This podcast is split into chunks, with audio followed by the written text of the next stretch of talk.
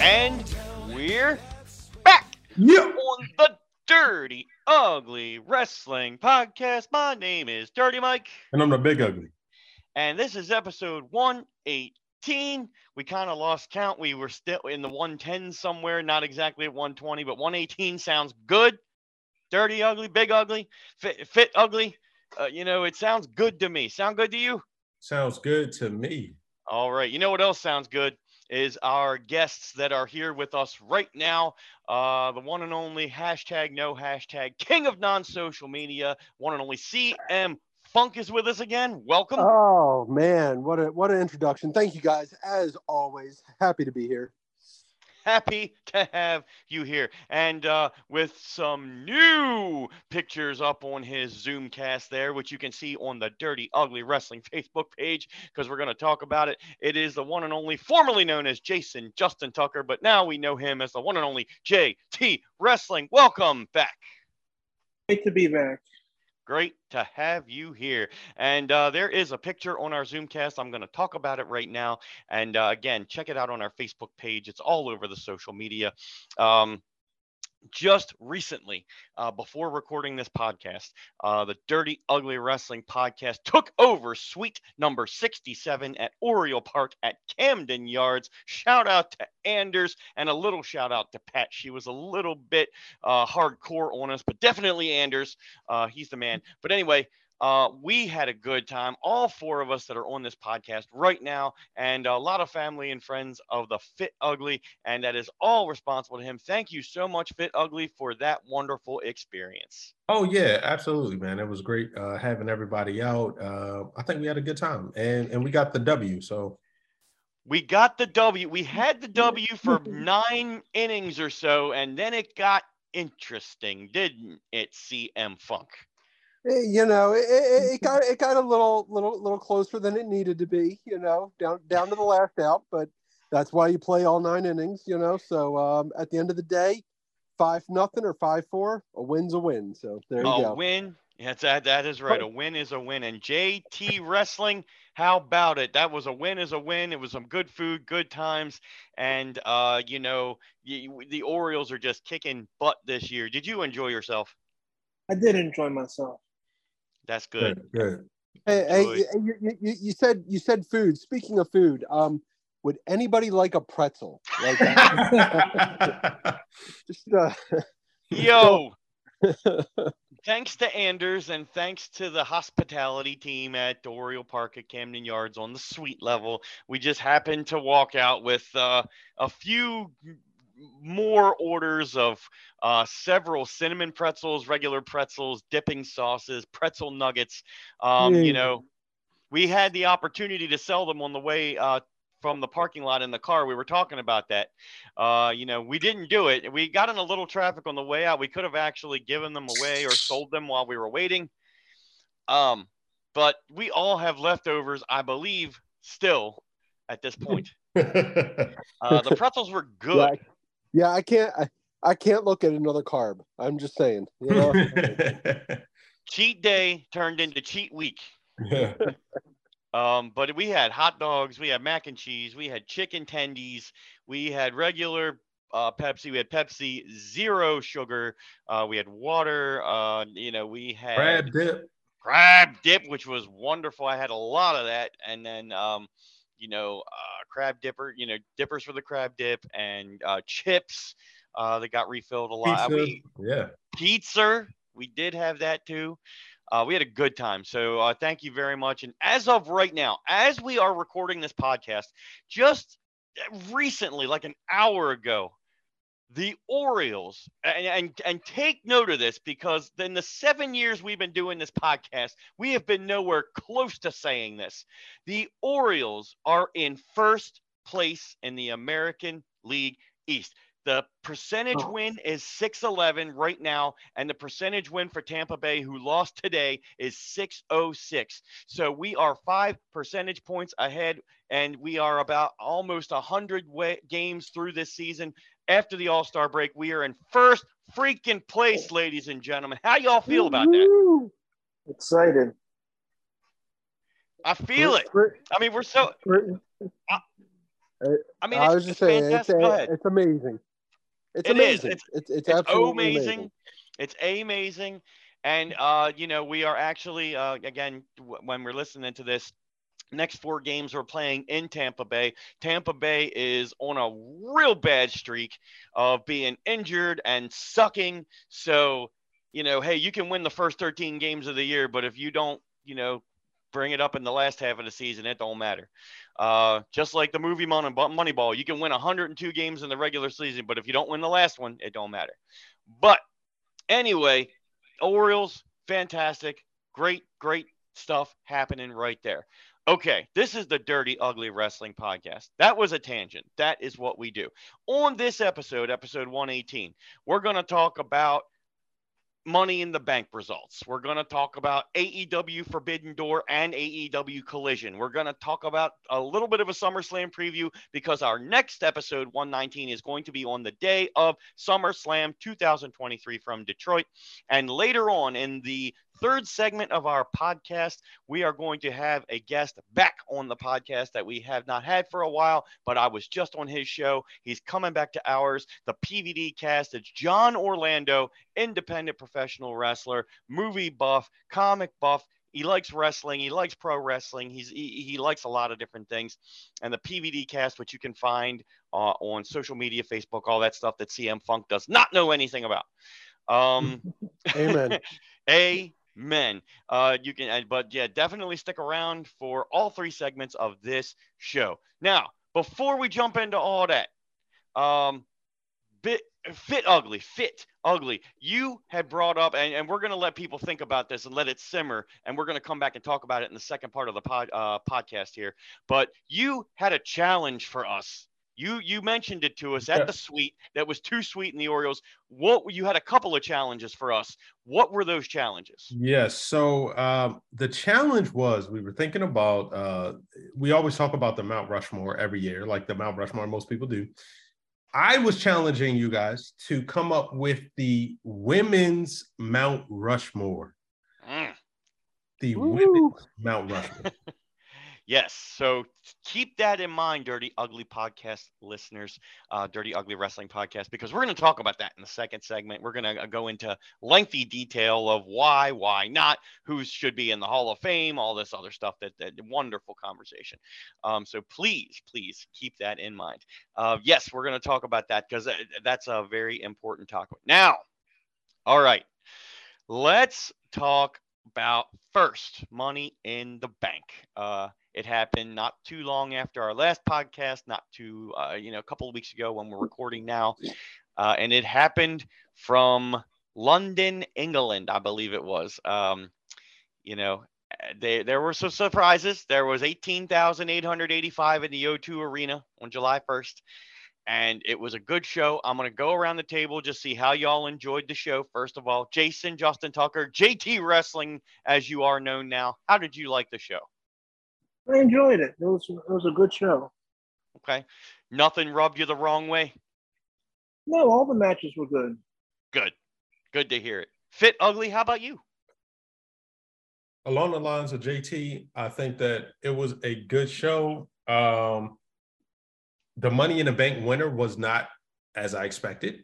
Um, Can't say I called that one at all. Neither of them. Actually, Um, yeah, neither. Yeah, neither of them. Absolutely. um, I thought the main event was great. Um, I like the way it was handled uh, with the you know uh, the bloodline civil war. Um, the Cena the Cena thing was kind of like okay, but I mean I got that they wanted to use Cena to kind of promote the idea of bringing WrestleMania to London. But uh, yeah, overall I thought it was a good show. Absolutely. And uh, before I hit CM Funk with this, John Cena, that is interesting, made a surprise appearance at Money in the Bank. Nobody knew he was coming. He came out to basically put over the fact that WrestleMania needs to be in London at some point in time. And we will talk about that shortly. But then it was, I believe, Grayson Waller. Uh, was it? Yeah, I believe it's Grayson Waller it this time. That's the one. Uh, who came out. I, I want to say Austin Theory, but that was last time. That's over. Um, Grayson Waller came out. So was and- Austin Theory. uh, that guy, you know, the guy who beat John Cena at WrestleMania this this past year. um, but ain't seen nothing since. But anyway, yeah, he's done. Yeah. Yeah. uh, John Cena made a return two years ago, 2021, at Money in the Bank that kind of came out of nowhere, which was which was kind of cool. So two years uh, to the event actually happened. So CM Funk, what did you think about Money in the Bank? What did you think about John Cena, who has not been your favorite uh, at all times, but you've kind of jumped on the bandwagon here and there. You know, it's it's it's funny. Like I actually had to go back and look at the match card for Money in the Bank because I really couldn't remember anything about it. Honestly, uh, I got I, like, it in front of me too. Right, uh, like like even the Money in the Bank like winners, like you know, yeah, I guess I knew who they are, you know, because you know every week now they're on TV with their briefcase and all. But I was like, I had to refresh my memory, and then I was like, oh yeah, the best thing that happened was John Cena coming out of nowhere, like you know, uh, right, exactly, me of all people saying that. So um, yeah, I mean, overall though, I mean, the show was the show was good. You know, it was it was, it was a good show. The Civil War stuff was anything Bloodline related is still fantastic. So, so good yeah. show. I mean, it wasn't. Uh, yeah, it definitely wasn't one of their best overall pay uh, premium live. Of I keep wanting to do that premium live events. I mean, but it was it was it was solid. It just wasn't extravagant. And the most exciting thing, the most surprising thing, was John Cena. Okay, let's go through the results quickly, and then we'll go around the room and we'll see how everybody feels about that. So, uh, in the first match of the night, which was the men's Money in the Bank match, which was interesting uh, to say the least to put it there, but I understand why. Um, Damian Priest wins. Uh, that was the that was a little bit of a surprise, but uh, with all the Judgment Day stuff that's going on continually, I guess I get it. But uh, there was no way Butch was going to win. Logan Paul, which some of us thought was going to win. Logan Paul and Ricochet happen to be in a, in a feud now where somebody else needs to cut the promos.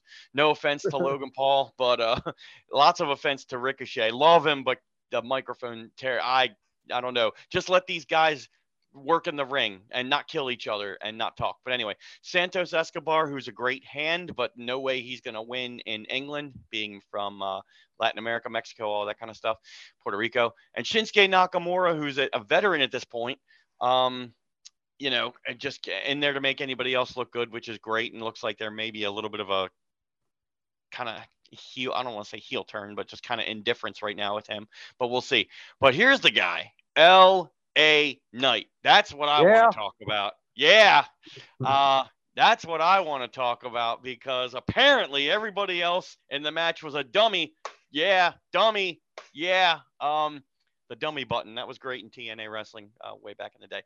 Um, since CM Funk, you shouted it out.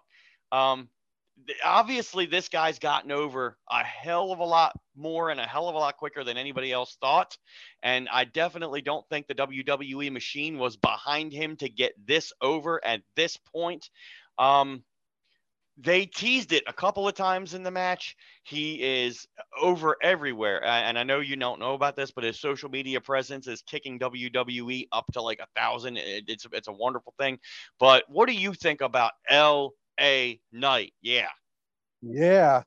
Um, you know, let me talk to you. Um, so, yeah, I had no problem with him not winning the money in the bank. Would it have been a cool moment? Of course. Yes. The crowd in London was hot for him. It would have been great.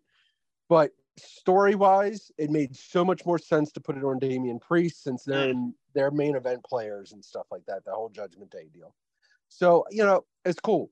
And LA Knight's going to get his. You know, I feel like Triple H, if anybody, is going to go ahead and let him have his moment. I think the fan base just needs to like let it happen instead of forcing, trying to force it to happen. You know, I think we've said it in the past where, you know, you can't give the fans everything that they want all the time because it just then it just kills the product. Mm, right. Um, so I think you know, let's let it ride. You know, and and LA Knight's now starting to have his moments. So uh, let's see what happens. True that, true that. And to bank on that point, you look in the that entire list of people that I ran off in the match. Damian Priest is the only one with any substantial week to week stories uh, out yep. of any of those people uh, at this point in time. So that made the most sense looking back on it and then going forward. Uh, we'll go to Fit Ugly. What did you think about Damian Priest winning and the Judgment Day as it is now and moving forward? So I, I, definitely felt I was definitely shocked, right? And and it's not that I didn't feel like Priest should do it. I I think it was shocked because I feel like out of the Judgment Day, he is the least over person. Um, and I think that, but after seeing where they're going with it, I think it was the right move. I personally thought that it might be Logan Paul um, that would do it, like just as a shock value.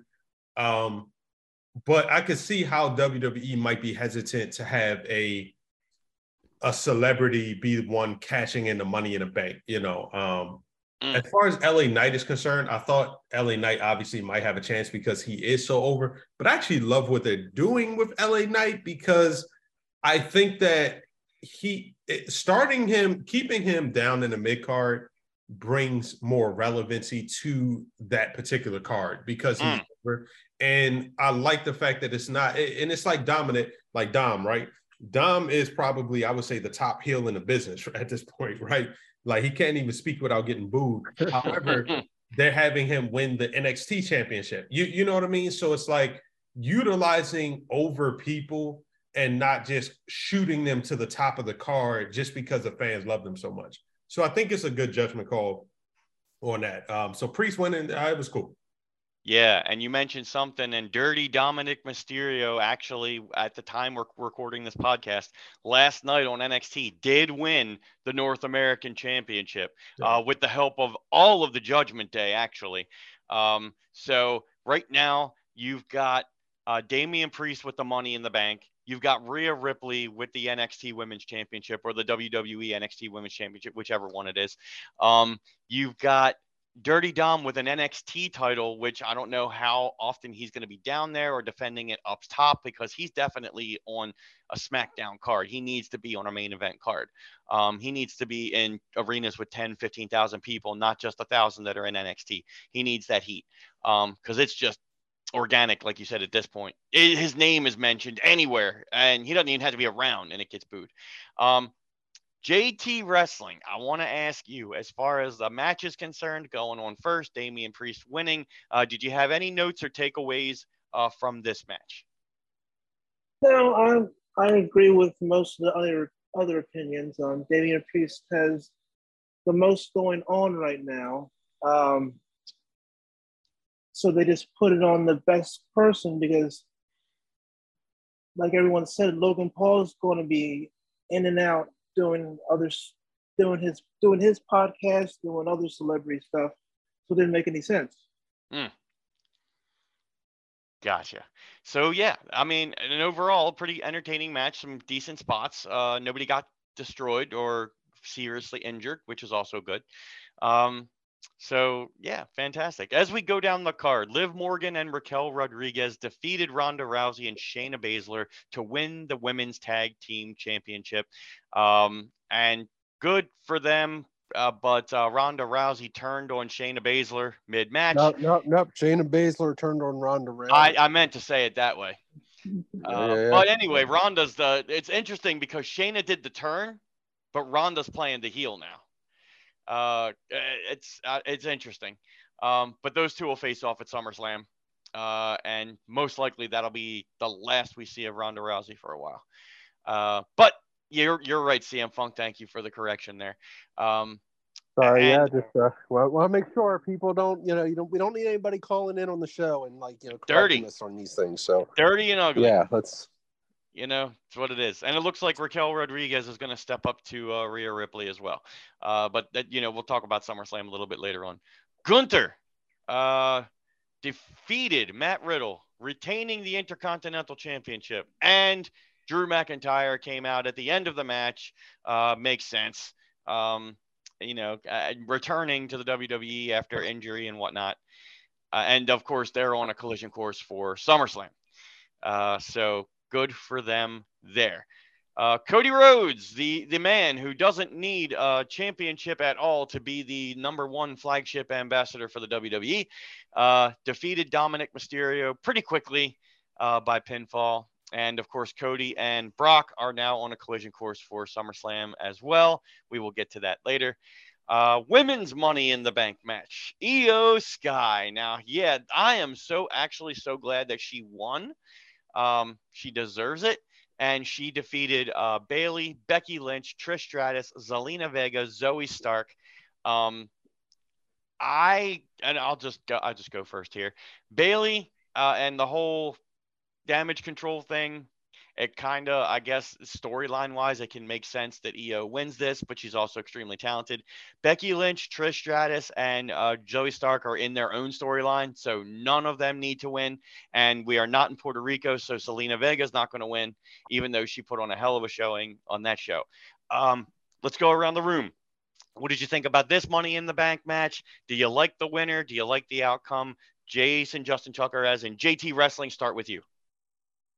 Yeah, I think it's a good um turnout. Um, just because um, just because I figured it would be either Bayley or Io, but I'm glad it was um Io. Yeah.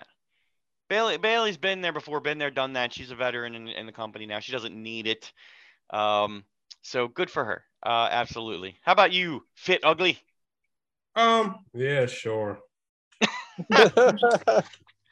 You talking about the women's Mount Rushmore wrestling? Something tells me that none of them are going to be on your Mount Rushmore.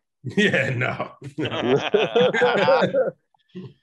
oh my God. Um. Anyway, yeah, Becky, uh, Trish, I don't know, but yeah, no, no, no doubt. So, uh, you're all right with the winner, and you're all right with the match. Yeah, yeah, yeah. I was, I was fine with the match. Uh, I thought the winner, you know, it was cool. Io Shirai is cool. I, I think, I think when I when I say like, eh, it was like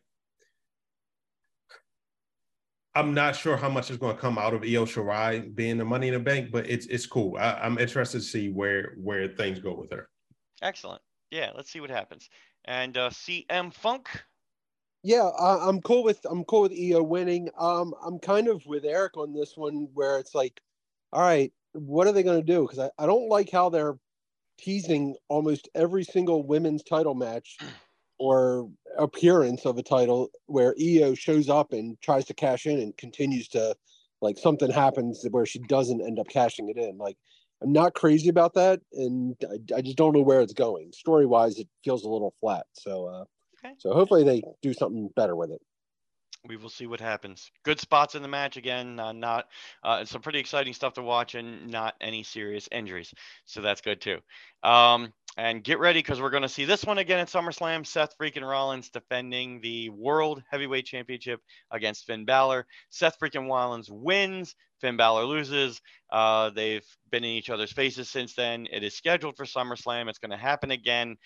Uh, I, I just got to ask. Um, I, I, I love the two of these guys in the ring. Uh, you know, it, they can put on a good match, but is this flat or is this? I mean, do they need to do this again, or is it just a matter of they they, they don't have the anybody else to put in that big of a spot at this point in time? I don't know. It just seemed because it was actually the the precursor to the main event, which we're going to talk about in a minute. Um, and it looks like this one again will be a precursor to another main event because we're going to have a Roman Reigns match. We're going to have a Brock Lesnar match. So is anybody? I don't know. Does anybody think that more could come out of this? I'll just open up to the to the room. Anybody speak? Uh, you know, I I'll be honest. Like the start of this program felt flat to me. Um, you know, it, I think Seth was too much into his character, you know, the the laughing and the ha ha, you know, all that stuff and the singing. Mm-hmm. But uh, this past week on Raw, like I think for the first time, it felt like a real, um, like there was real, you know, the, the substance there to it. Like yeah. both of them, both of them were very serious. Both of them made good points in there, like you know, back and forth like it felt like an actual you know promo battle and it felt like you know okay there's some stakes here as opposed to just all right finn lost the title to seth seven years ago when he hurt his shoulder. You right. know it's like that's all they like they were dealing with and all and it's like they've they've created a little more substance to it so. So i think and it's got a chance but to to be be better but you know but at the same time it's like all right we've been there done that so. Right. Yeah and they both kind of dropped the character. Um to get into that verbal battle uh, with that promo battle. You know, Finn dropped the Judgment Day, uh, you know, story character, and uh, Seth dropped the over over dramatic character, and they just kind of got into it. That that was nice. If that's what we get from now until SummerSlam, and that's what they do, mm-hmm. I think it could be better. That's what Uh, they anybody need. else? yes. Go ahead. No, I was just gonna say, yeah, that's what they need. I think, uh, yeah, you know, dropping some of the some of the uh, the character stuff and making it a really personal thing. Yeah, I think I think it's good. Very good. Uh, JT Wrestling. Yeah, I agree. Um, I I like the promo, and I and I do like the both of them working together. Excellent.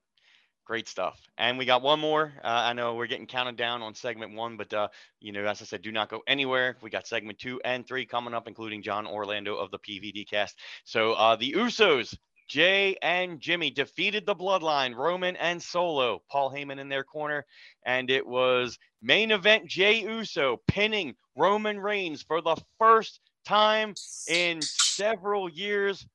Roman Reigns gets pinned. Um, great match, great story. Obviously, what they're leading up to is what we're going to talk about in SummerSlam. Uh, main event Jey Uso versus Roman Reigns. All right, Fit Ugly, starting with you. Um, we're talking about the main event. Oh Uh, yeah, Yeah, I thought I thought it was good. Listen, I, I thought it was good storytelling. I thought that having Jey be the one pinning Roman was um the perfect idea. Um, because we all know that this whole bloodline thing started with Jey. It was Jey, right? He was like the first one, and Jimmy was out injured. Yes. I believe so. Or Yeah, Jimmy yeah. was on a sabbatical due to. Uh, No, like- J- Jimmy was out injured, but yeah, it was Jey during the uh, pandemic. During the uh, yeah, during the pandemic, right? ah, right. So, pandemic. I, I feel like it's it's great storytelling over a three year period that it ends up being Jey to be the one to you know super kick Roman, turn on him, and to be the one to pin him, and you know to kind of set this up to go into SummerSlam um, with them too because that's kind of like where it started. So um, yeah, I, I enjoyed it. I enjoyed the match. Jason Justin, JT Wrestling.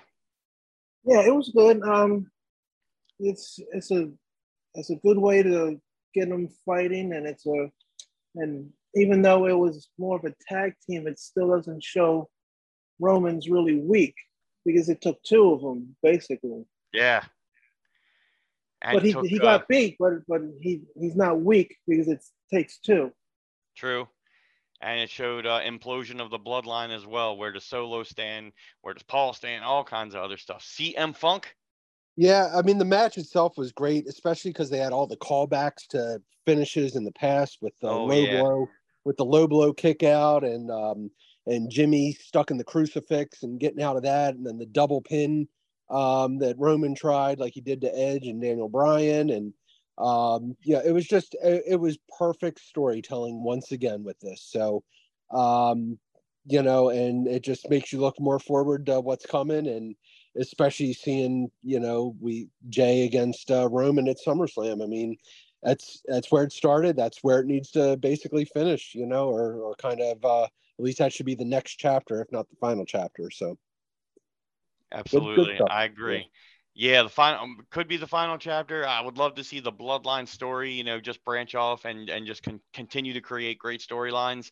Um, don't know. Uh, they've been dragging this out for a couple years. Don't know how much longer they can drag it, but to be able to drag something out this long and have this much invested in it and this much interest by the universe and whatnot um, is impressive considering how much content is out there these days.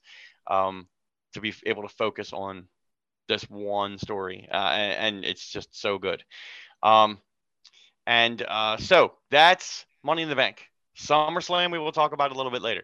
Uh, before we get cut off here, uh, I want to talk about AEW Collision, the new show on TNT, the Saturday night's main event of modern day, um, as it were. Uh, two hours of mostly live so far uh, wrestling every week from AEW, and uh, you know CM Punk's uh, live show. it seems to be at this point. Um, but uh, the Owen Hart Cup finished. Uh, not this. Uh, yeah, this past week actually it was. Um, and we have two winners now. And we also had one of the greatest, and I'm going to just go right to CM Funk for this one. One of the greatest tag team matches, two out of three falls, uh, I think, that has been on any uh, televised or pay per view wrestling show. FTR versus the Bullet Club Gold, Jay White and Juice Robinson. I'm just going to let you talk, CM Funk, because you had the beat on this before we even started talking on Sunday. dude th- this I've never seen a two out of three falls match where every fall was a 20 minute like classic. It was unbelievable from start to finish. That the first 20 minutes, like you, you kind of were just kind of like, all right, all right, it's a match, it's a match, and then you're like, oh, second fall, it's gonna be one of those quick pins, you know, like it's traditional. Next thing you know, 40 minutes later, you're still in the second fall, like, and they haven't finished that, and it just it everything about it was amazing. Um, the storytelling in it, the near falls, the um, in ring and out of ring uh, stuff. It just they they did everything, and all it did was make the four guys in the ring um, that much bigger and that much better superstars than what they were going into it. So uh, just an amazing match. Absolutely, and in a two-hour live show to be able to hold attention for more than an hour uh, and just want everybody wanting more. It was it was amazing. Um, and then uh, also Jason Justin Tucker, uh, JT Wrestling, I should say. We we know you we you and I watched a little bit of this too, and I know you saw it. Uh, so we've got some Owen Hart Foundation uh, tournament winners, Willow Nightingale on the women's side, and we've got Ricky Starks. Uh, on the men's side. Ricky Starks actually beating CM Punk uh, with a legitimately blatant hand on the ropes. Um, what did you think about these matches and the winners? And what do you think about CM Punk these days, Jason uh, JT Wrestling? Well, I still enjoy watching CM Punk fight, and um, like we discussed, he really doesn't need any titles to be relevant right now. So it's good to um, start one. And I don't know much about Willow and the other one, but I'm glad she won. Me too. Me too. And, and Fit Ugly, did you hear about any of this other than from us? Did you see any of this? Um, no, I actually, uh, yeah, no, I haven't heard anything about this one. That's okay. Uh, you, you you should go back and check out Collision if you can. AEW Collision. It's on TNT on Saturdays, but it, they they do, um, you know, run things back like on YouTube and things like that. It's definitely worth checking out this two out of three fall match with FTR. I mean, uh, and uh, Juice Robinson, Jay White. It was fan freaking tastic. Yeah, um, I mean, we, we may have spoiled some of it and all for for the listeners, but at the same time, if you haven't seen it, go out of your way to watch it because it's it's fantastic. Yeah, I mean, there's no way we could tell you every little facet of everything that happened during that match because uh, it was it, uh, during that entire hour. They all worked hard. They all told stories. It was great. Um, okay, so uh, Dirty Ugly Wrestling Podcast. Uh, you know, we appreciate y'all sticking around with us. Uh, we're going to come back in the second segment. We're going to talk about a little preview for SummerSlam. We're going to talk about the women's Mount Rushmore of wrestling. Uh, and then later on in segment three, John Orlando, the PVD cast, is going to be great. And uh, Facebook. Uh, Twitter, Instagram, iCloud, Stitcher, TuneIn Radio, uh, iTunes, everything, Google, Yahoo. You can find us everywhere because uh, as of the t- last time I still looked, we were the eighth uh, top WWE podcast uh, roaming around there on the internet. Um, and um, maybe that's just because they haven't came out with the rankings for the, the most recent month yet. We're still number eight, and number eight is great. Um, so let's take a break, gentlemen. Uh, and uh, you know, the couple of us here, we're going to come back at you know just a couple of minutes. Let's let's give it. I don't know. What do you think, Fit Ugly? Come back right at 655 ish. Sounds good. Yep. Okay. And I know whatever right. time you're listening to this podcast, it's great. Um, stay tuned for more of the Dirty Ugly Wrestling Podcast right after this musical interlude.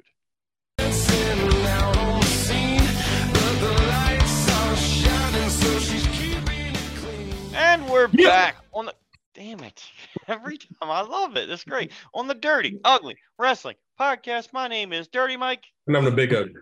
And we are once again joined by the one and only CM Funk. Howdy. And the one and only JT Wrestling. So. All right. So, um, hey, before we uh, go further, I wanted to mention something I almost I almost forgot, but it's going to be on shortly because it's Wednesday night, and you know what that means. Um, you know, usually most people know what that means. Hey, fit ugly, you know what that means? AEW. Yeah, very good. That's right. um, and tonight just happens to be one of the uh, one of the most intriguing AEW uh, on uh, television tonight because we've got the blood and guts match, which is uh, otherwise known as uh, the better version of what War Games is these days. The double ring, double cage um, should be very exciting. Uh, we got the Golden Elite, which is Kenny Omega, Matt Jackson, Nick Jackson, Hangman, Adam Page, also joined by Kota Ibushi. Interesting. Woo-hoo. How about that? Yeah um, from New Japan Pro Wrestling against the Blackpool Combat Club, consisting of Jon Moxley, Claudio Castagnoli, aka Cesaro, Wheeler Yuta, uh, Kanus- Konosuke Takeshita. Did I say that right? Close, Close enough. Close, Close enough. Close and enough. And Pac, uh, uh, formerly of uh, WWE, NXT, all that kind of stuff. Um, and they're going to be inside double cages, uh, going one at a time, and they're going to get inside all the cages, probably going to get on top of the cages, take some crazy bumps, do some bleeding, all that kind of stuff. So if you got a chance to watch AEW Dynamite from July 19th, check that out. Plus, um, everything between Adam Cole, Bay Bay, and MJF is just kind of gold right now. CM Funk, would you like to elaborate on any of that? Um, yeah, it's it's gold. Yeah. It's uh, no, no, seriously. Yeah. Uh, no, the blood and guts things should be pr- pretty cool. Um, you know, Kota Ibushi, big time name coming out of uh, Japan. Um, I guess maybe he signed with AEW, former uh, tag team partner with Kenny Omega in Japan. So uh, a lot of history. And then, uh, yeah, the um, uh, the other thing you mentioned, uh, MJF and Adam Cole, baby. Mm. Uh, yeah, yeah, the two of them together are um, they are dynamite pun intended. So. they are dynamite. They are rampage. They are collision. Uh, they are all that. So yeah, should be interesting. Check out AEW, and uh, we'll have more on that uh, when we come back next time. I'm sure we will follow up on that. Uh, so um, I tell you what. Uh, let's talk a little bit about SummerSlam so we can get into the uh, women's Mount Rushmore stuff because our whole next episode is going to be around uh, the entire premium live event of SummerSlam. Uh, so let's get a little preview of what's going to happen so far. So we kind of teased upon this earlier, uh, and the only two signed matches right now are Cody Rhodes versus Brock Lesnar, which is their third match, which should be the end, should be the blow off. We'll see. And Seth freaking Rollins defending the World Heavyweight Championship against Finn Balor. So, uh, round the room, um, what do we think? Cody, Brock, uh, is this it? Does Cody win? Is it over? Does Brock stay heel? Uh, what opinions do you all have?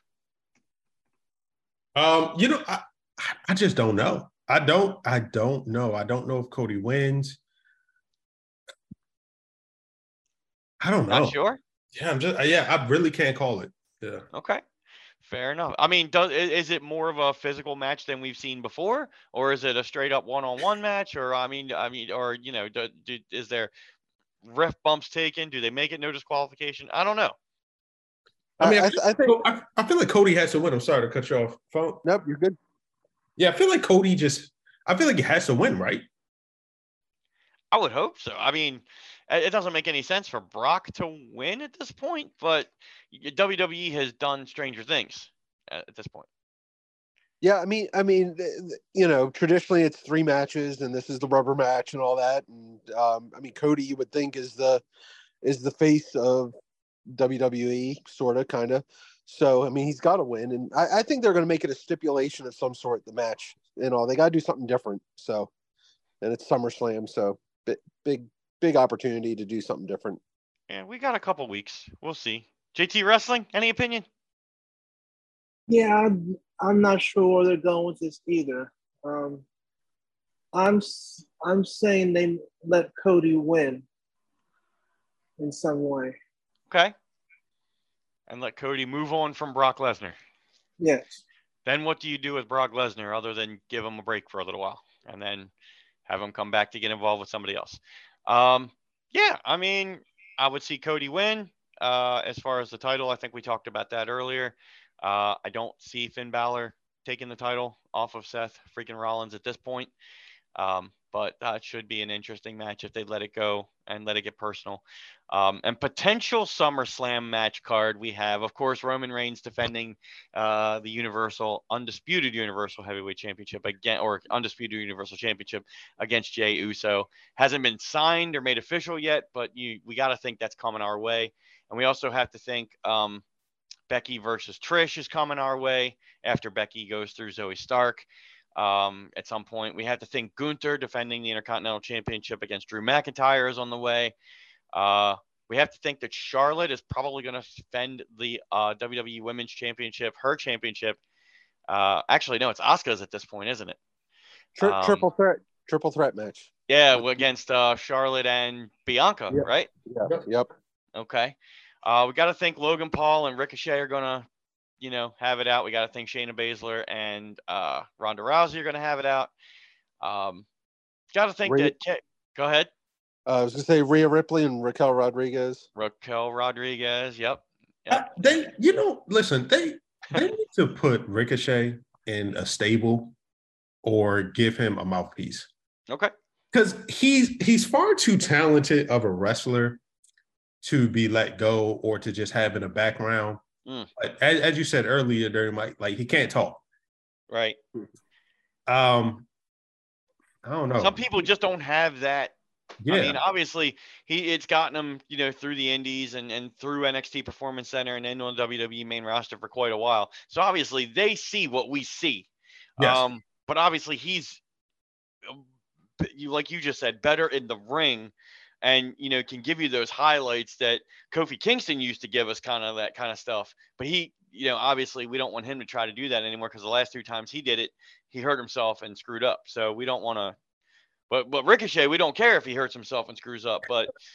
Uh, no, no, they don't. I mean, they, he's replaceable. You know, he's not like major storyline contention kind of guy, but he can give us those, oh, you know, holy crap moments.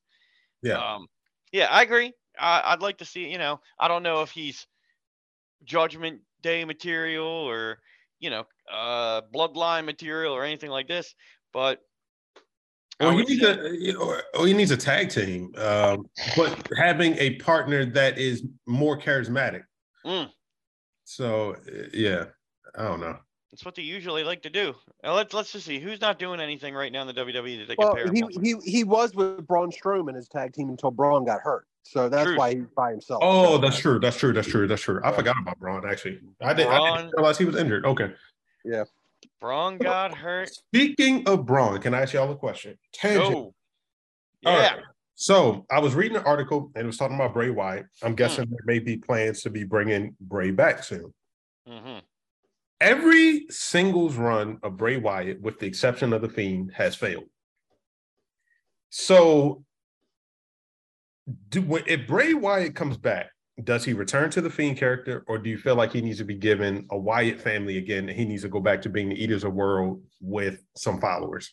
That, and uh, he needs to put Braun Strowman and Ricochet and all those other people in that stable. no, for real.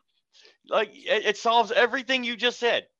Um, and and it gives everybody a, and that was you know he, he didn't have a singles run with the Wyatt family but you know he did great with the Wyatt family yes that was great and they need to they need to like in, uh stalk people and try to get people to join and kind of like the dark order used to do in in um, AEW um that's what they need to do they they need to recruit uh, and they need to make that a story and Bray Wyatt being the, the big one, the eater of worlds and things like that. That's my opinion. What do y'all think? Yeah, yeah, I'm kind of over Bray at this point, so not really excited about him coming back. Damn, Punk, you over Bray? I'm kind of over it. Yeah, uh, I feel like kind of alluding to what you're talking about. Like they keep giving him an opportunity, and nothing seems to like have staying power or work. And um, you know, they really screwed up this most recent return. So um, yeah. kind of over it. So and, and, honestly, I feel like they screwed up the Fiend. I, I, don't know if it was Bray wanting time away, but the Fiend was red hot. I, I, don't understand what happened after that WrestleMania match with uh, what was it, him and Orton. Mm. Um, but yeah, yeah. But I definitely think the hype of Bray Wyatt to Punk's uh, CM Punk's point has died because when he came back after the Fiend gimmick, I think most people thought that's what we were going to get, but we didn't. Kind of got the Uncle Howdy thing, and so now I do feel like Bray has to fight from underneath at this point if they're bringing him back because the expectations are low. yeah, Yeah. I mean, when, when failure is your only option, um, you know, other than the Fiend, yeah, it's yeah, it's it's kind of rough. But I mean, he is extremely talented. Uh, you know, so if they if they do something that works with him and he stays healthy, uh, and stays consistent, maybe something will work. But I think we'll have to, So you know, like let him. me ask you guys this: Go ahead. Does this mean is the Undertaker and you know I'll kind of lump Kane into this? Are they the last of the like supernatural gimmicks that WWE has been able to create successfully? Uh, so far, yeah. Uh, sort of. I mean, I, I I think Bray, in any of his you know kind of characters, I think have been successful to a degree. Right. They they just haven't known how to continue that success. That's been the problem because Right. everything he does is work. Whether it was Eater of Worlds, Firefly Funhouse, Fiend, um, even this most recent incarnation, you know, like it, it was working to start. You know, it's just they can't seem to get it past like six months of staying power. You know, so Yeah, they can't. Um, they can't finish. yeah, yeah. I mean, nothing's ever going to be Undertaker Kane, but I think, I think he's over enough as a supernatural. Like you don't think of it as oh, it's just a character. You know, it's like oh, it's Bray Wyatt. You know, like Yes. okay, cool.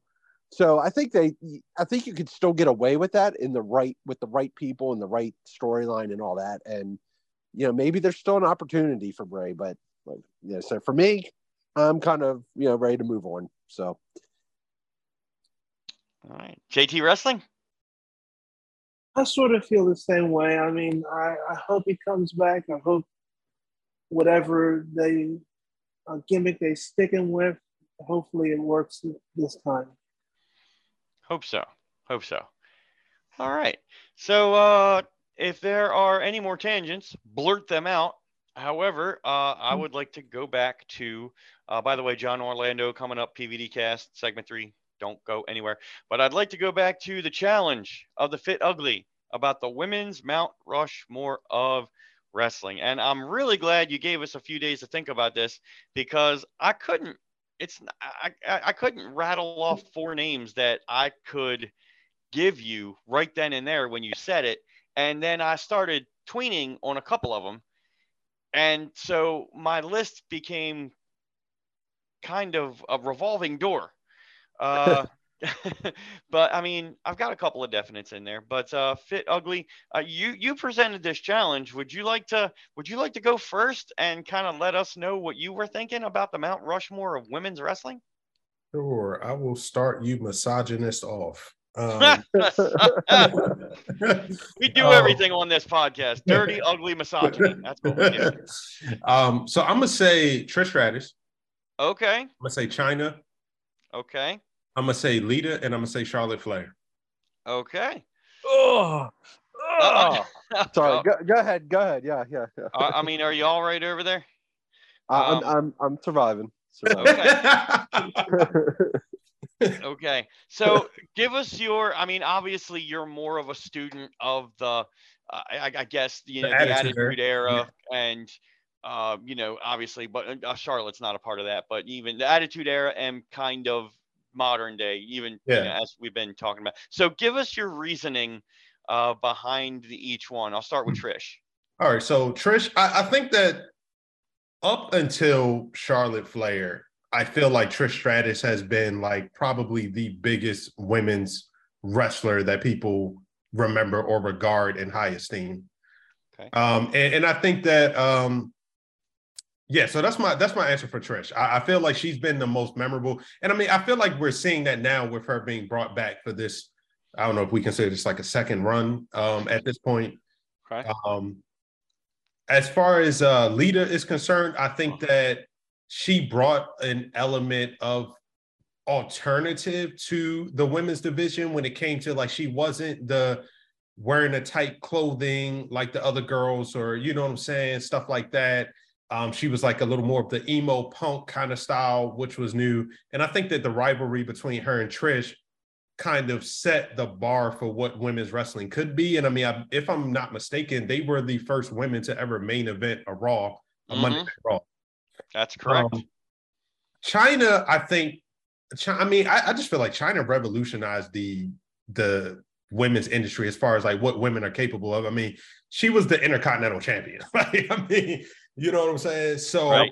I mean, it's like I can, you can't take anything away from Chyna. Like most of her career was spent fighting men. mm-hmm. So um, you know, I think that, and I think that in popularity, and I mean, you guys remember this as far going back to the late 90s, early 2000s, like yo, Chyna was it. Like people knew her on a main stage. You know what I'm saying? Like, mm. yep, yep. Um, she, so she she was she was. I mean, I remember watching her on MTV Cribs. You know what I'm saying? Like, so people uh people knew Chyna was. Um, and then Charlotte Flair, I feel like Charlotte Flair for me, I'm not the biggest fan of Charlotte Flair myself, but I can recognize the impact that she's had on the modern day women's division.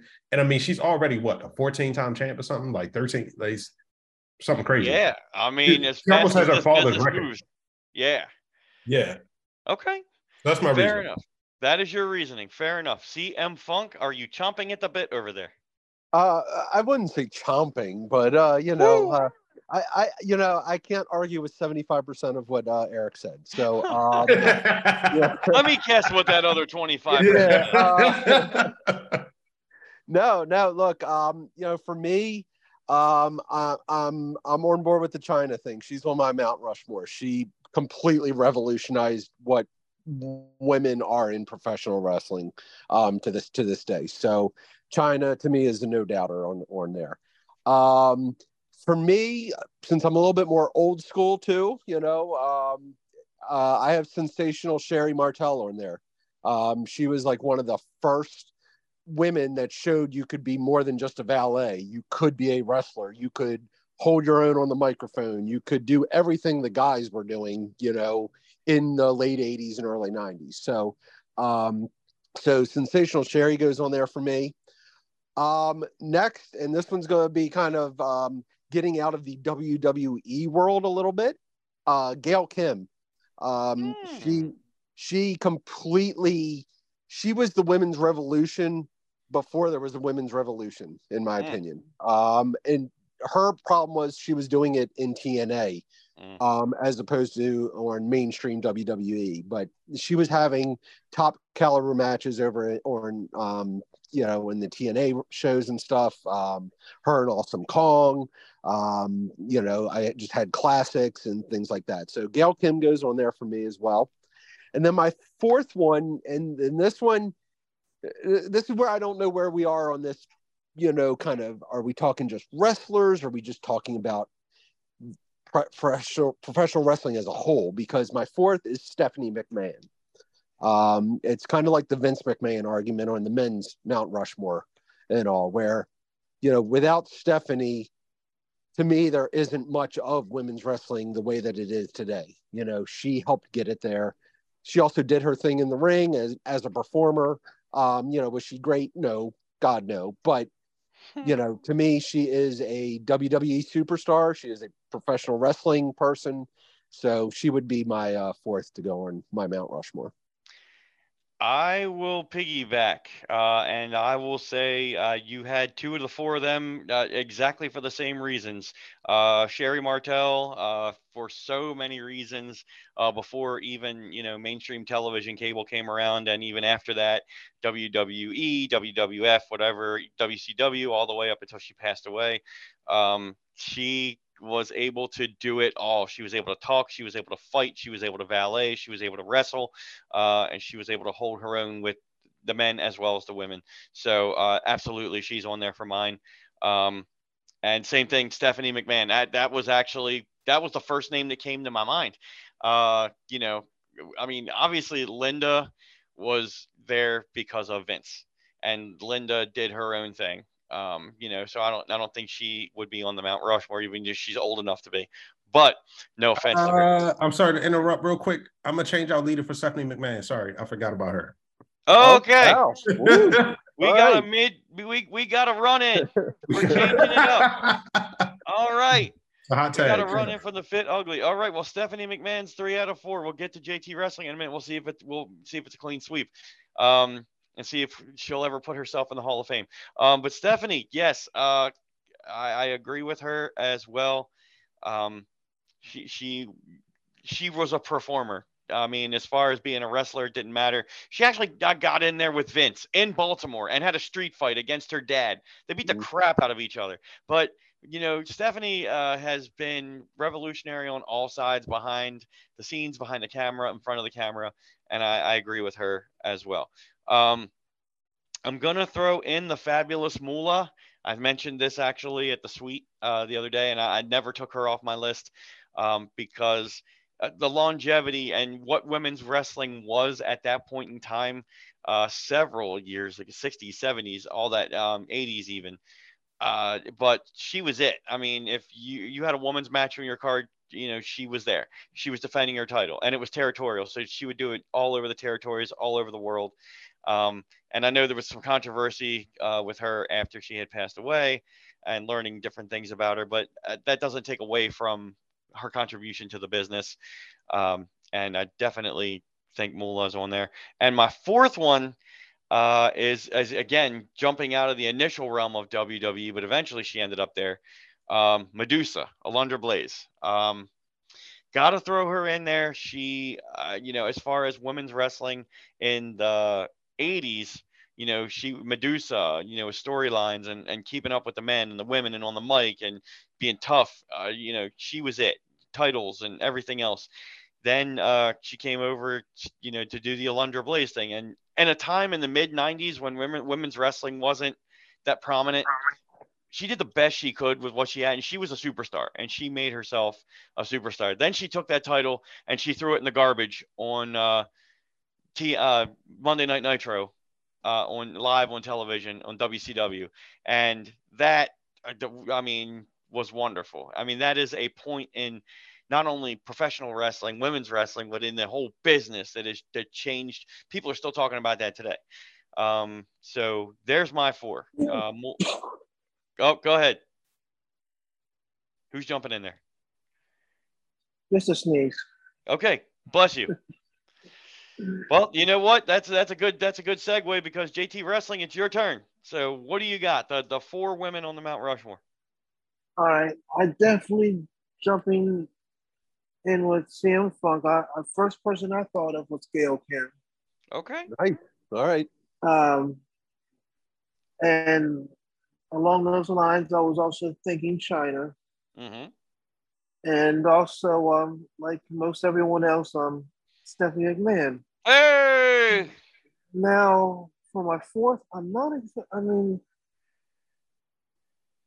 I was looking up names, trying to think of when I saw them. So, um, I really don't have a fourth at the moment. Oh, an open slot. Well, let's see. Let's throw let's throw out some possibilities now. Obviously, Charlotte's been mentioned before.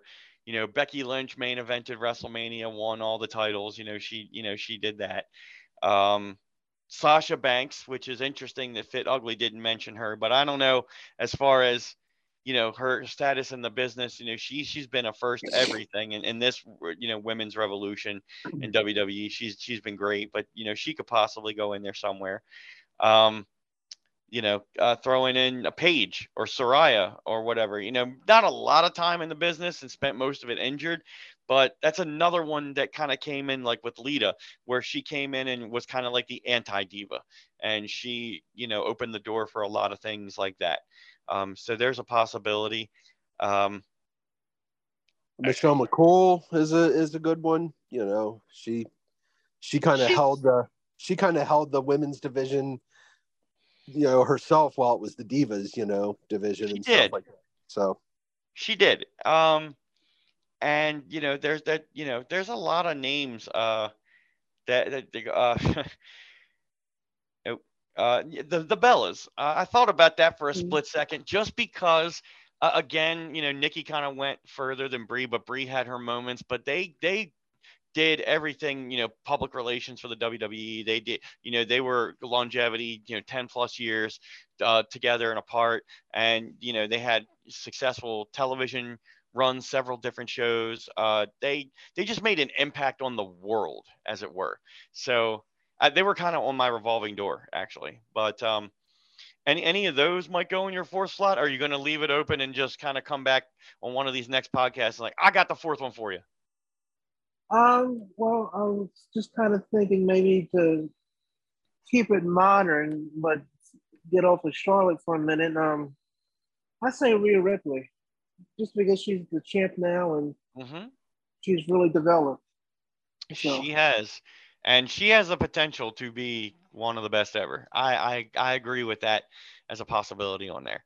Um, good good job, guys. I So- feel like Rhea Ripley is what Paige could have been if she Yeah. didn't injured. Yeah, I feel you. And if Rhea sticks to what she's doing, and she's actually being protected very well at this point, Yes. um, that that uh, she could she could have longevity as a champion, and with or without the title. But it's good that she has it because she deserves it, and she she could have gotten it three years ago, but COVID happened. Um, so in those three years, she just got that much better to be in the spot where she's in now, and she's pretty much leading that entire faction. When have you? When have we ever seen? I mean, obviously Chyna was a big part of DX, but I don't think she ever led DX. But Rhea Ripley is the leader right. of Judgment Day Right. for, for sure. Yeah. You guys want another question? Hey, Well, hey, hey, can I real quick? I, I just want to go um, comment about Fabulous Moolah if I can for a minute. Go ahead. real quick. So, Moolah is the first person I thought of when this question was was um, you know given to us and everything. But my reason for not putting her on there, despite her probably being the most famous, you know, woman up until you know, you know, the mid '90s and all that, is not because of the things that came out about her after her death, but the fact that she she held women's wrestling back as opposed to helping it move forward. Hmm. And to me, that's the reason she doesn't go on my Mount Rushmore. I'm not saying she's not one of the most influential women of all time in wrestling or Mhm. one of the most influential people in professional wrestling.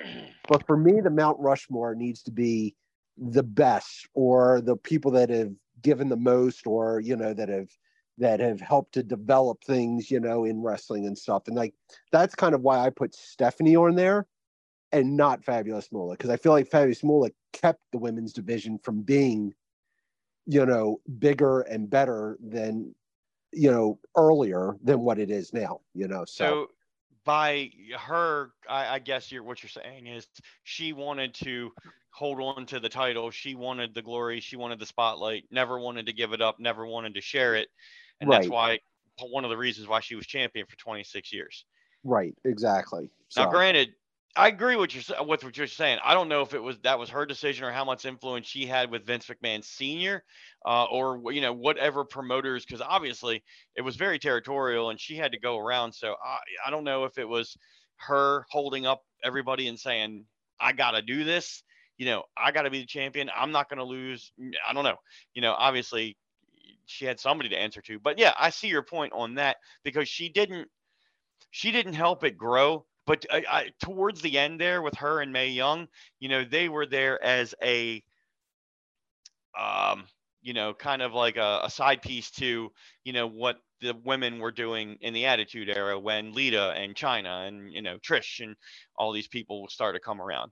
Um, I and that was can't, I can't, I can't say, I can't say she's a wrong answer to be on a Mount Rushmore. I'm just saying that's my reason for not. no, because, yeah, like I said, she was the first person that came to my mind. But yeah. after thinking about it, I was like, mm, I can't do it. So anyway, that's and all. you and you had others uh you know you had others that you know wanted to go on there but this is why the mount rushmore question is great because everybody's got different reasons for everything and i'm sure if we polled the dirty ugly wrestling podcast audience which we are feel free to comment on any of our social media pages or send us dirty ugly wrestling at gmail.com um, tell us who's on your women's Mount Mount Rushmore of wrestling. We could be totally surprised. And uh, you know, if we, we if and when we get that feedback, we'll definitely share it on future episodes.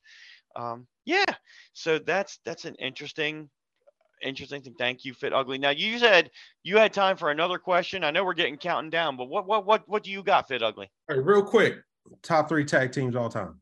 Ooh. Oh, oh, Uh, oh, do, we, do we need to Real come back to that? Do I we need a week. We need No. a, I need a week. ah. Oh, okay. No, we can do this. We, we got can come.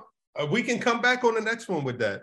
we we can brainstorm and then we can come back. Um, okay, so I mean, we're talking, you know, Heart Foundation, Midnight Express, uh, Road the Warriors. Warriors, the Road Warriors, Hardy Boys, Dudley Boys, Edge and Power Christian. and Glory.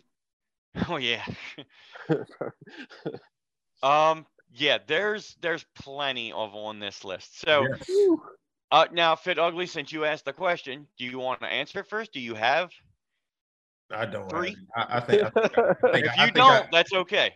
I think I need to come back myself. Uh, you mentioned a lot of good ones in there, and I think uh, uh, th- there are a lot of good ones. yeah, I, I'm the- yeah. yeah, I mean- man. modern day, you think about the Usos. I mean, they've been, you know, that's great. But you want to talk about longevity over time? Uh, you gotta throw in, you gotta throw in the Dudley boys. Yeah. um, as far as it's you know such an impact for so long and they could come back and do it tomorrow again and they could be um, you know mid 90s all the way to now hall of famers absolutely deserved uh, that's the first ones on my list um, what about the road warriors uh, Ro- Road Warriors are first on my list. So Yeah. uh, um, I mean, Hawk and Animal, uh, all territorial, all WCW or NWA at the time, all WWE, back and forth, back and forth. Uh, you know, up until unfortunately some some passings away. Uh, but that, I mean, come on, the look, the the the build, the The- paint, the the- the. Uh, go ahead. the cr- the crowd reaction, like people Yeah. came to wrestling events just to see the Road Warriors. Like Mm. like they were over like Hulk Hogan was over. You know. Word. So. Amen. Amen. Ah, that's a good. That's a good one. Uh, Isn't that a good Sid. one? Yeah, that's a good one. Jason, Uh, Justin Tucker, you got any on your list there? Well, I, I would go old school. I, I, I go to Demolition and then Hey, the Road now. Warriors. Um, JT Wrestling, Demolition. You know, Demolition were like the uh, the the the next version of the Road Warriors too. But I I loved Demolition. That's when I started watching wrestling. I love Demolition. I think they should be in the Hall of Fame. Um, you know, and that's that's definitely a good one. Top three of all time. Maybe maybe not. I don't know, but that's that's a good one to start with. Uh, anybody else got some? Jump in. man, I- I- I- there's just too many. There's it's God. You know what, Fit? You got you got to come up with some easier questions for us. Somebody mentioned the Heart Foundation earlier. I think that that's definite. I think that should be up on the list. Uh, you know, heels, faces. Um, you got the the the kind of the perfect uh, balance of technical wrestler and tough guy. Um, and you but you know you've got charisma on both sides. Different types of charisma. You got dry charisma and then over the top. You know, insanity. Uh, you know, and and for their time and place, I think that the you know they were they were pretty good as well. Um, damn. What about- I mean, you got the you got the uh, you got the New Day. I mean, obviously everyone's injured right now, but I mean, the New Day has had a long run. Yeah, yeah. And we started that run. We started that run on a kickoff match at the Royal Rumble a long time ago when I was double fisting cheesesteaks And- right. and had maple syrup in my pocket. yeah. Uh, that was that was beautiful. Um, yeah, you know, new day, modern modern day answer. That's that's wonderful. Uh, you know, same thing with the Usos, modern day answer. I mean, that's that's great. And then both of them together, fantastic. You got to think of also teams such as and I said the Dudleys already, but the Hardy Boys and Edge and Christian. I don't know so much about pure tag teams. Maybe the Hardy Boys more so than Edge and Christian, but Edge and Christian for the the the 2000s uh, all the way up for the benefit of those with flash photography. All that stuff was gold. All that stuff was wonderful. But uh, you know the Hardys Uh, brothers. So wait, are you saying Edge and Christian weren't a pure tag team? I mean they were. No, I mean they they were friends. I don't know. It, it just seemed like They were tag team champs. They were in three or two or whatever of the best uh, TLC matches of all time that were tag team matches. So No, uh, I, I'd I'm not Edge saying they're Christian. not. Yeah, I mean, I'm not saying they're not. I just for for manufactured. I, don't know. It it's it's strange, and I, I know they both went off and did their own thing individually, but they both can they can come back together and do anything at any time together. So uh, you know, I think they I think they would all be on the same list, like the Hardy Boys, Edge of Christian, all, all kind of in the same area there. Um, but that's a good question. But if we have a Mount Rushmore or top three or top four, um, that's a big mountain to carve, but we could do it. Um, you know, we could go all the way into Man. talking like teams like, uh, I don't know. Strike Um, Force, Strike Force. Hey, Strike Force was awesome for the couple years that they were around. Um, you know, We also got the New Age Outlaws. hey, Yep. that's I was, I was thinking about them. Yeah. that's on the list. That's that's definitely in contention right there. Um, you know, Rock and Roll Express. I mean, I know the Rockers kind of had a couple of years, and then you know Shawn went off and did his thing. But the Rock and Roll Express, I think they're still around. Um, I, I, you know, so talk about longevity. That's about 40 years of a tag team right there. Got the Bushwhackers. Hey, they're number 50 on the all-time list. I just saw it. Uh, the sheep herders, the bushwhackers, absolutely. Hey, we're gonna definitely come back to this on our SummerSlam episode. I think we're gonna we're gonna need to talk about this more. Fit Yeah. ugly, that's great. Keep coming up with these questions. I mm-hmm. want to thank everybody for listening to episode 118 for us, but don't go anywhere because John Orlando from the PVD cast is coming up right after this. But I want to thank JT Wrestling. Thank you for joining us. Not a problem. I want to thank CM Funk for joining us as No, always. thank thank you, thank you. And uh, yeah, um, and thank you for putting me in my place when I'm reading the internet backwards. And it, it was one turning on the other, and the whole Moolah argument, which now you and I are going to have a cage match. right, Um, exactly. Yeah. it's fine. No, that's what this podcast is all about. And Fit Ugly, I want to thank you for everything that you do and uh, for the Oriole Suite and all of that. And, you know, uh, we got an interview coming up. So you and I should come back in about 20 minutes and get that thing going. But I want to thank you for what you do. Absolutely. I appreciate you as well. Thank you. Let's do that. Let's take another small break. We will come back after this musical interlude with John Orlando PVD cast. Three, two, one. Deuces. But we're not done.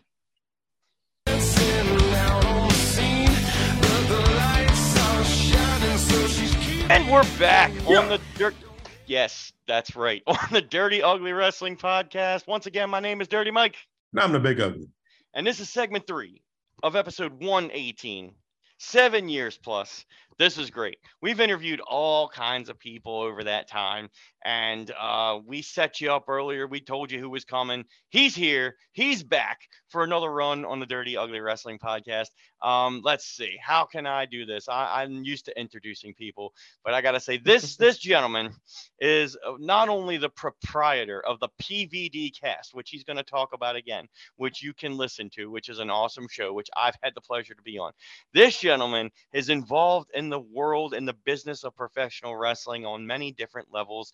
Uh, this gentleman comes to us all the way from Ohio.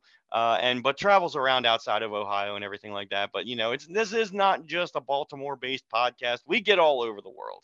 Um, so, ladies and gentlemen, please welcome back to the Dirty Ugly Wrestling Podcast, Mr. John Orlando, ladies and gentlemen. That's right, John. How you doing, buddy? I'm doing well. I'm doing great, actually, Dirty Mike. I'm very excited to be here, uh, and so I'm, I'm I'm excited to talk to you two guys about the things that uh, we have in common, which is that love of wrestling and that love of podcasting.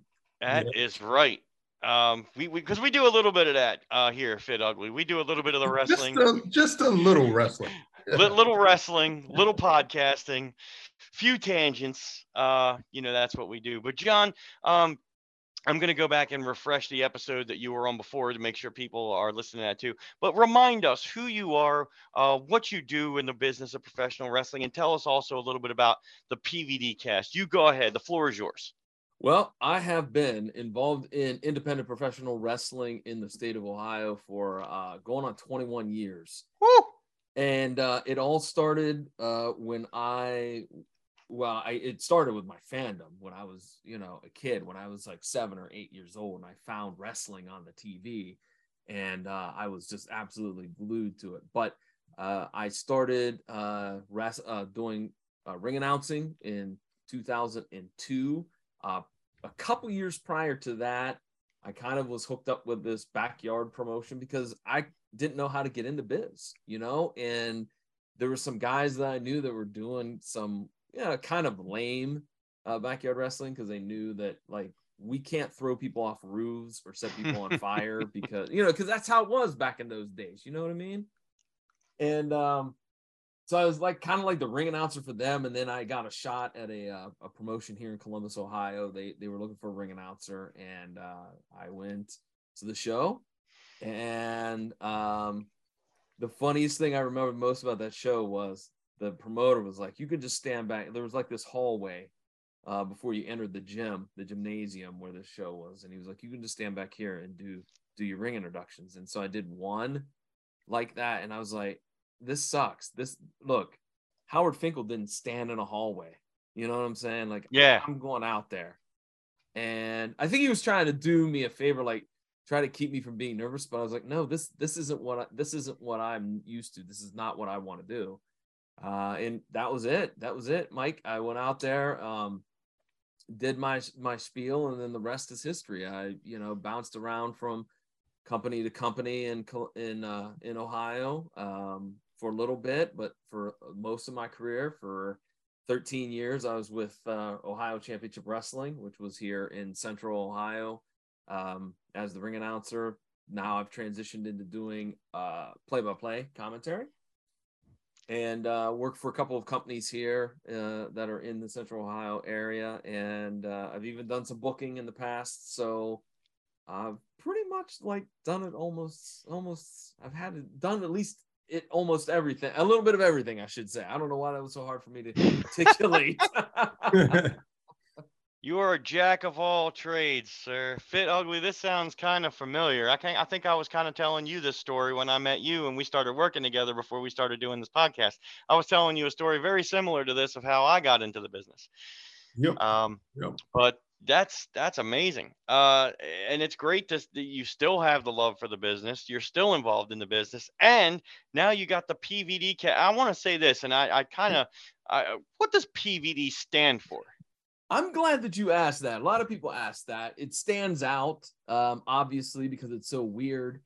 So, uh, when I got into the the business of of pro wrestling at the independent level, the very first uh, company that I did ring announcing for was a company called Fire and Ice Wrestling. Mm. And one day, I received an email from the promoter, and he was like, "Hey, we're putting together a website, so you need to fill out this fact sheet, you know, and it's it's your basic thing, you know, you know, name, height, weight, you know, where you're from, blah blah blah blah blah."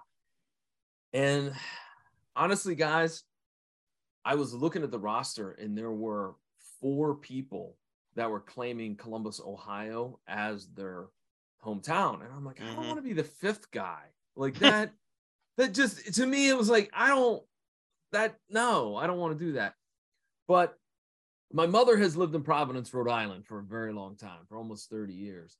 And so I just adopted Providence as my as my where I build from.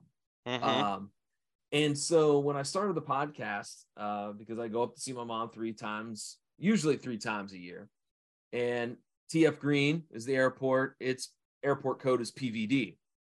And I was Ah, like, you know what? I'm going to start uh, a podcast, and I'm going to instead of podcast, it'll be PVD cast.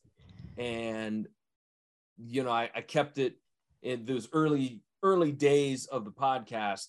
I was keeping it to predominantly, you know, people I knew in the indie scene and indie comic book creators. So it, it kind of worked um, pretty well because again, it was a very catchy type of what the hell does PVD, get?" you know? So um, so that's the story behind it. Um, but I've been doing it since uh, December of 2020, uh, 2012, excuse me. Um, I like to focus on things that I think are cool, things I'm passionate about, wrestling and, and comics, obviously. And I'm a huge hockey nerd, uh, movies as well. And, uh, you know, I just like to have independent folks come on uh, to talk about what they're you know interested in and what their projects are because I feel like and it's true it's not just a, a catchphrase but I really do think that like independent ideas are where cool stuff comes from you know you, you, you look at wrestling you you got somebody on the indies doing a unique character and a lot of times I'm sure you've seen it, Mike. That that character gets ripped off at the bigger levels, but you know mm. what I'm saying. But it's still it's still a cool gimmick, but unfortunately, it's not done by the same you know the same way or the same person in the indies. You know what I'm saying? So I think that like great ideas come from a, an independent spirit. It doesn't come from a corporation. I agree with that. Uh, you know, it's it's amazing, you know, what we see on television on the mainstream, and then you know, if you go to an independent professional wrestling show, some of that stuff is is so gripping. It's got to come from somewhere, and, and everything has the basic, general, same heart and soul to it, uh, depending on who's doing it, and who's performing it, and who's booking it. But it, you know everybody puts their individual touch on it and everybody says that the best stories the best characters the best it, it's all these these individual personalities turned up to 10 turned up to 11 turned up to 20 you know and that's kind of what you're talking about with this PVD cast, you know, because it's a little bit of everything that you do and every little bit of everything that you are. And you've been doing this for, say, 2012. That's 11 years now. That's yeah. amazing. Yeah. Um, longevity, you know, I, man real quick, I just want to say, like when I started, I was only getting like maybe one episode out a month, or and then I got it up to two episodes a month. And it's only been probably the last, I would say, since the last four or five years, I've been able to get one out a week. But wow, I, I enjoy doing it. Um, there there are ups and downs to podcasting. I'm sure you two gentlemen can understand that. Yeah, when you absolutely, which is funny because I feel like, and Dirty Mike can speak to this. When we started out, we were doing at least two to three times a month. Uh huh. And and we we wielded it back to once. we did. Yeah. We I was thinking the same thing, Fit Ugly. We went backwards, but you know and and that's that's that's totally okay yet there are ups and downs you know you just you just never know but i mean what i think what you've done with the longevity and you know the different things that are going on in your podcast you know we we were going back and forth and now we stick to a lot of wrestling but we were we were branching out. We had motivational speakers we had musicians we had you know and a lot of different interviews a lot of different people. Not granted we can still do that but i think we are focusing on kind of putting everything into one big show a month instead of two or three smaller shows and i guess eh, you know for our audience and for you know for me and for me and Eric that works. But for you, you know, the constant content is wonderful, and it it, it can be rough sometimes because you got you got to put all that together. There's time preparing, there's time actually doing it, and then there's time you know editing it and figuring it out. And by the time you're done with one, you got to step on to another one. Um, and, and, and, even with the flexibility with tonight it's the same thing you know uh, we had scheduled you for a little bit later on uh, in the year but you know one of our uh, interviews you know kind of changed uh, and and I, I let you know because you were on my list of coming up with the next interviews and you were cool enough to say well i got something going on a little earlier but hey let's do it a little later and mm-hmm. we thank you for that. So we, we you you want the truth? The shoe is on the other foot because that's i i had to do the same thing this week too I had somebody that canceled, seriously canceled on me. And I kind of had the feeling it was going to happen just because I've been doing this long enough. I could kind of tell when you get those people that are starting to drag their feet a little bit. Yeah. And I got the I got the notification uh, Monday like, hey, can we do this some other time? Because some things popped up, and I was like, sure. Um, and this person actually contacted me late last night and was like, could we do Thursday? I'm like, yeah, we can. And I don't hold anything against that person, but it does put me in the un, un the task that I don't want to have to do of shuffling people around. And unfortunately, I feel for this guest that's coming up, you got to go to the back of the line, dude. I, I can't I can't rearrange too many other things because I've promised other people other slots. Yeah. You know, and so I can't go back to them because I'd like to think that my word is it means something. And so, you know, if I've promised so and so next Thursday and they have been with me, you know, they've been in constant communication with me, I'm sorry, they're getting that spot. Yeah. I you feel know. that. Fit ugly. I. I think you uh you understand. You know, I come with you with inter- information about interviews and things like that, and I kind of that's what I, I kind of came to you and said to you today. It's like our stuff is not changing. We're we're still doing our time frame, um, but you know the interview is a little different. So I I. I gave you the information. I set you up, and you know, but that happens. You know what I'm saying? Yeah. Um, but I tell you what, I appreciate your flexibility and I respect what you're doing. And uh, you know, no offense to anybody who's ever interviewed for any of these podcasts, but I mean, life happens. I get it. Um, but you know, we we gotta we gotta work and stick with um, the schedules that we make too, and that, that's cool. I think that's kind of same like the, the wrestling business. You know, if you if you book somebody a month out for your show and they they tell you on that week, oh by the way, I can't make it. It's like, well, wait a minute. I wrapped my, you know, I made a card around you and I, I put you in a match and I put you in a situation. Now I got to replace you in that match and I got to shuffle a card. Um, that can happen all the way up until day of because people would travel and, you know, people being late and changing, you know, as a booker, you know, sometimes you, you part of what you've been doing, you understand that too. So it's a crazy business. It, you know, podcasting, pro wrestling, and it, it's always kind of last minute. You never know. And even with the WWE, uh, you know, they change things all the way up to Vince loves to just, you know, right before you walk out from Gorilla, hey, you know, pal, yeah, go five minutes instead of 10. Uh, get your shit in and get out, you know, eh, whatever. It, Yeah. it, happens. So we, we, we feel you. We feel you. Hey, I want to, um, Dirty Mike, can I go on a tangent with John real I quick? would love Yeah, for you to do absolutely. that. Thank you. So, John, question for you. You s- you've been in the independent business, the wrestling business for the past 20 years. Most influential wrestler in your life, like as far as like getting into the business, who is it? Oh, um, Cobra Commander. No, I'm not just, no, no, no. I'm just playing. no, no, no, no. Fit ugly. Um, I, I'm going to say that because as a kid, you know, I thought I could be the next, you know, Ric Flair or whatever. But I mean, when reality sets in, you know, when reality sets in, um, because I went and tried out. I went to a couple free tryouts, and um, I, it, it was as tough as I thought it was going to be. And even right before that, I was like, I would just like to do commentary, or I would like to do something, you know, because I have a voice for radio. I'd like to do that. And the promoter that was running the show, um, running the the camp, said to me, he goes, um, "How have you enjoyed the weekend?" I go, "Sir, it's been as tough as I thought it was going to be. In fact, maybe even ten times tougher." And I think that he kind of that took him back a little bit. And I said, "But I still want to do something in this biz." And he's like, "Then what you do is you have a good voice for radio. Have you thought about like commentary? Yes, I have. Uh, have you thought about ringing out? Yes, I have. And his advice was straight up. This was 1999. He was said, go anywhere and start because you can always move up.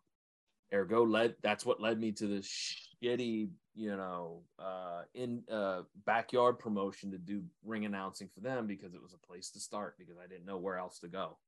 Um, so for me, I guess that was a long way around. I'm I'm to say that for me, uh, Jim Ross, uh, Gordon Solie, those were the two people that were favorite commentators and announcers for me. So those were the people that were the most influential um, when I got into the biz.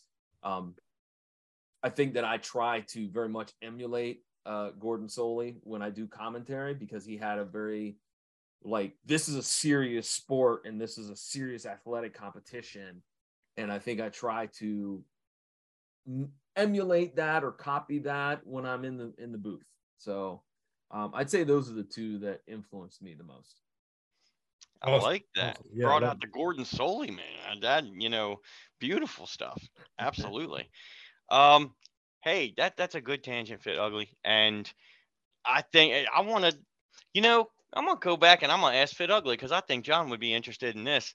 You know, you started most of your education around this business is Attitude Era, kind of like when John got into the business. Mhm. Um, so what was your, I mean, obviously, what made you turn on the television and stay there or keep going back to the television or you know whatever it was however you were getting your wrestling fix what made yeah. you go back what was your influence so I, I, guess i never talked about this but i actually started watching wrestling before the attitude era it's just that oh. the attitude era tends to be like when i got to the age of like you know like 10 years old like 9 okay.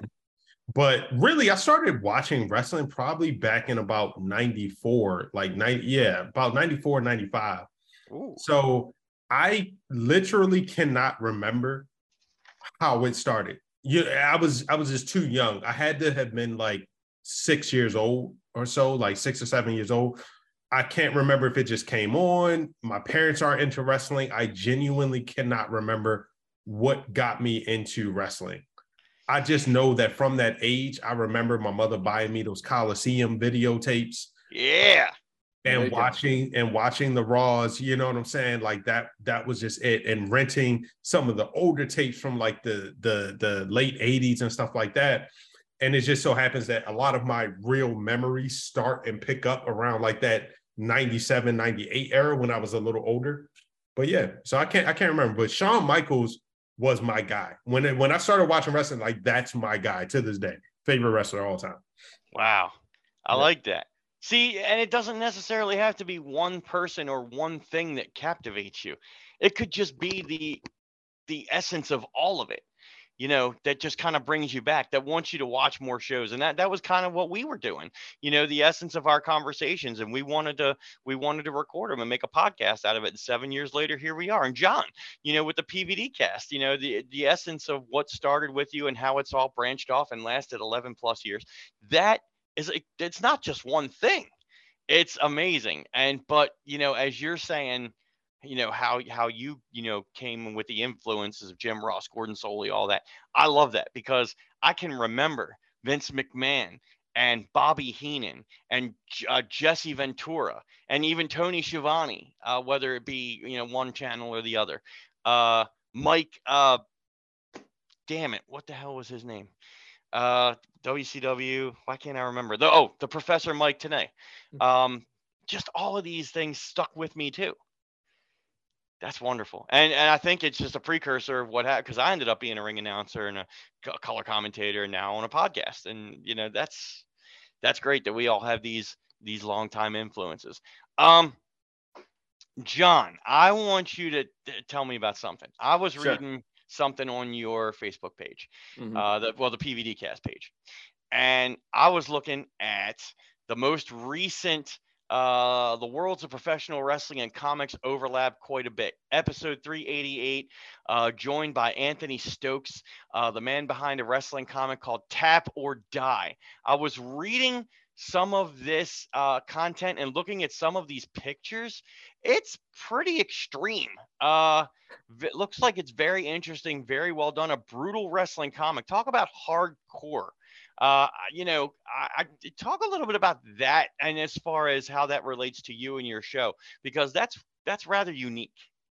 Well, it seems to be, um, I don't know by happenstance or whatnot, but I've been uh, blessed with having a lot of independent comic book creators in the last month or so mm. that are doing uh, pro wrestling themed comics. Anthony just happens to be one of them.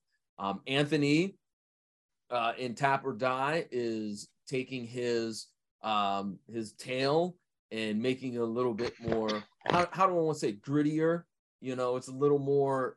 It's probably more like original ECW than it is WWE. So. Mm you know, so um, it, it's an interesting tale uh, uh, of of one wrestler trying to, you know, make his way up the ranks, um, but has the promoter at the top trying to hold him down, and how sometimes maybe he doesn't handle that in the best way. So it's a complex tale, and uh, you know, it was cool to have Anthony come on. You know, I've had some other folks uh, over the last couple of months, as I mentioned. In fact, next week I have another uh, creator that's got another fantastic and you very unique wrestling comic uh, that we'll talk about uh, next week. But um, yeah, and and I think that you know when it comes to having guests on uh, my show, I think that I do a pretty good job of vetting those guests and and having people that have unique ideas And you know, maybe you know, I, I'm sure there's probably somebody that might say, "Well, that wrestling comic sounds like it's kind of blah blah blah blah blah or whatever," you know. But that's that's that creator created that book. That's their vision. So you you may like it, and that's great, or you may not like it after you hear the episode, and that's totally on you, man. That is totally up to you. I'm just presenting these individuals with their projects and whatnot it's it's not for me to try to convince you to check them out. I mean, to an extent, I'm I'm encouraging you to check them out, but ultimately, if you like them or not is up to you. And sometimes I I struggle, especially nowadays. I struggle with the concept of ooh, should I edit that out? Should I not? Because everybody is really quick to try to cancel you. Hmm. So mm. sometimes it does cause me a little bit of like hesitation, like, yeah, you know what? Should I, you know, the dude talked about, you know, he's showing boobs in this comic. Should I hmm. cut, cut that out or not? You know what I mean? Because you don't know nowadays, you know? Right. And everything is if it's recorded and it's put out there, it, it's it's it's it's out there forever. It's it's even if you you take it all down, it's impossible to get it all back. But um, and even you know fit ugly we've had our our and uh, we've had our interesting guests with their interesting vocabulary and content. Um you know shout out to uh you know brian s. Campbell behind the storm yes behind the yes, deacon. yes. i don't mean to pinpoint him out there but he's usually the creator of all of it. Uh, um yeah. no but yeah. No yeah. No and, and we love brian. No no but it's it's the thing. Do, do, do you do you take it back? Do you hold it out? I mean but I tell you what, and I'm just looking at you know what this guy's doing with this comic. I mean, it's it's not that it's malice or if it's you know offensive to anybody or anything like that. It's not about that. It's just about that's the creative uh, the creative mind going through with with Anthony, and then that's up to you with your creative mind with your vision for your show. Uh, you know what what rolls through. But I think what you've let roll through um, is is quite entertaining. It's quite entertaining. It's quite interesting, and and it's a good platform for Anthony to get himself out there. So, um, you know, check out the and obviously I'm going to have you, you know, uh, yeah. promote yourself at the end, but definitely check out, you know, Anthony's Kickstarter, uh, the PVD cast, all that good stuff. But before we do all that, uh, let's get into some uh, fit ugly challenges. Um, he had a challenge for us earlier this week, and we talked about it on the first couple segments of this podcast. But I think we should let John in on the fun. What do you think, Fit Ugly? I love it. Yes. Go for it. All right, John. So, question for you. We okay. often talk about the Mount Rushmore of wrestling. I'm interested in hearing your women's wrestling Mount Rushmore. Okay. Uh wow. Uh who talk about we just talked about getting canceled. Um, because, I, I, because I'm sorry. You, I, I say that only because I Fabulous Moolah is is there. And I mean, I know she did horrible things, but or allegedly so familiar, Sounds so familiar. yes. I mean, I, I, see. This is where I have that problem. Like, I, I, God, you guys got me on this one because I had Moolah on my list. Okay. I I talked about Moolah in our fir- uh, in our previous segments on this show, and uh, CM Funk, one of our other people, was gonna put Moolah on his list, but he had reasons for holding her back. Um, there's a lot of history with Moolah there, so if you want to put her on there, that's totally up to you. If you don't, I, I'm, I'm going because I think I think we have to kind of. I think to me, a lot of times in these cases, you have to separate the art from the person. Okay. You know what I mean? Whether you're talking about a movie actor, or actress, or a wrestler or whatnot, I think you sometimes have to look at it that they were a great athlete or a great actor, but they were a terrible human being behind behind closed doors. And I think that's with Moolah. I think that she would definitely be on that Mount Rushmore for me.